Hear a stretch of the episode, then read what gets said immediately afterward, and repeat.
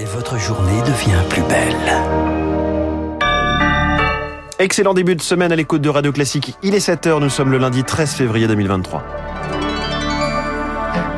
La matinale de Radio Classique avec François Giffrier. Déjà la dernière semaine de débat à l'Assemblée sur la réforme des retraites, les syndicats font monter la pression. Ils veulent mettre la France à l'arrêt à partir du sept mars. Que se passe-t-il dans le ciel des États-Unis? Un nouvel objet volant vient d'être abattu dans le Michigan. Et puis la lumière de Vermeer s'expose à Amsterdam.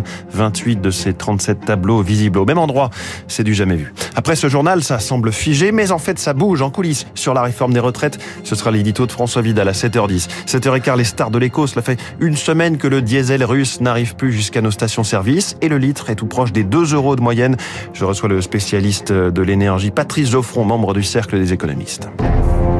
Radio Classique. sept heures sur Radio Classique, c'est le journal de Lucille Bréau. Lucille, à la une, dernière ligne droite pour la réforme des retraites à l'Assemblée. Les députés entament la deuxième semaine d'examen du texte à seize heures. Ils ont jusqu'à vendredi minuit pour étudier dix-huit articles et près de seize mille amendements.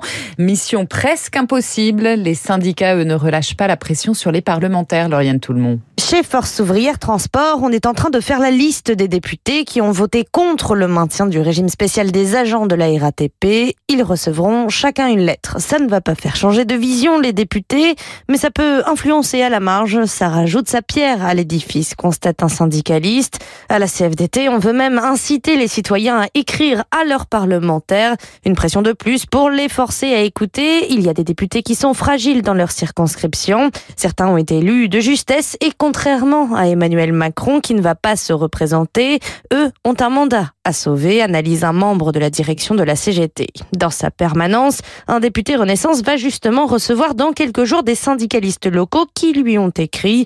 C'est la moindre des choses, assure-t-il, mais l'élu apprécie peu de voir le ton se durcir. Il y a un chantage au blocage de la C F D T. Ils ont basculé, s'indigne-t-il, en référence à l'intersyndicale qui a appelé à mettre la France à l'arrêt le sept mars prochain. Des syndicats qui, pour certains, ont reçu un appel d'Elisabeth Borne ce week-end. La maison de Pierre Palmeiras en Seine-et-Marne, perquisitionnée hier deux jours après le grave accident de la route qui a impliqué l'humoriste testé positif à la cocaïne. Ces deux passagers qui ont pris la fuite sont de toujours recherchés. Selon le Parisien, il s'agirait d'anciennes escortes boys. Les trois autres personnes grièvement blessées dans l'accident sont toujours hospitalisées. Un nouvel objet volant abattu cette nuit aux États-Unis. C'est le quatrième en moins de dix jours, si on compte le ballon chinois, décrit par Washington comme un engin d'espionnage. d'espionnage. Augustin Lefebvre, l'objet dont il est question, se trouvait au-dessus du lac Huron, dans le Michigan. Oui, un objet volant non identifié qui ne ressemblait pas au ballon espion chinois. Un engin octogonal comme un cylindre, sans nacelle visible. Il volait à la vitesse du vent, six mille mètres au-dessus du sol, deux fois plus bas que les précédents. Les autorités américaines ont pris la décision de l'abattre afin d'éviter tout risque pour l'aviation civile.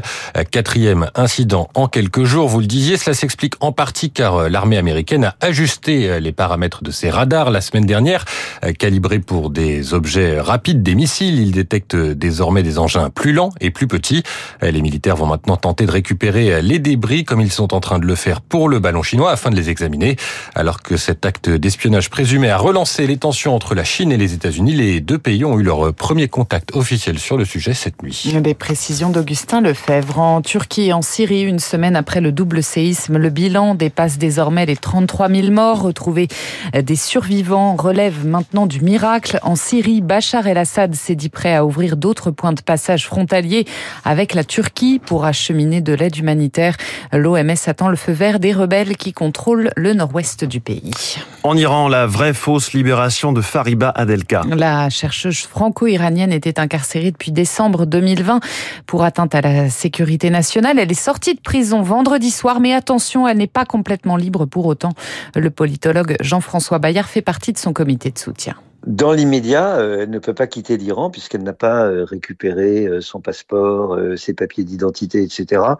Elle vit actuellement au domicile de l'une de ses sœurs. Elle doit éviter de correspondre, de communiquer avec l'extérieur. Ça n'est pas une interdiction en bonne et due forme, mais c'est de la prudence parce que nous savons que la situation actuelle n'a rien d'irréversible et on ne peut pas exclure à terme le retour de Fariba en prison euh, sous le chef d'une nouvelle euh, inculpation. Un propos recueilli par Marc Thédé. Une frappe israélienne a visé cette nuit à un complexe militaire souterrain du Hamas à Gaza, réplique à un tir de roquette parti samedi de l'enclave palestinienne.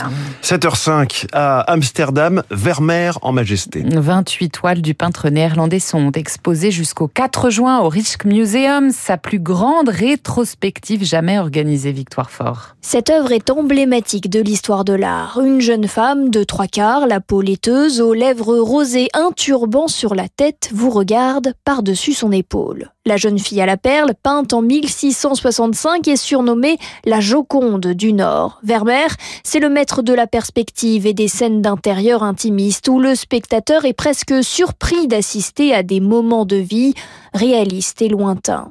Le maître aussi du clair-obscur et d'une palette faite d'ocre, jaune, bleu pâle ou gris. Né en mille six cent trente-deux, Vermeer est peu prolixe, il peint lentement et seule une bonne trentaine de tableaux lui sont attribués avec certitude.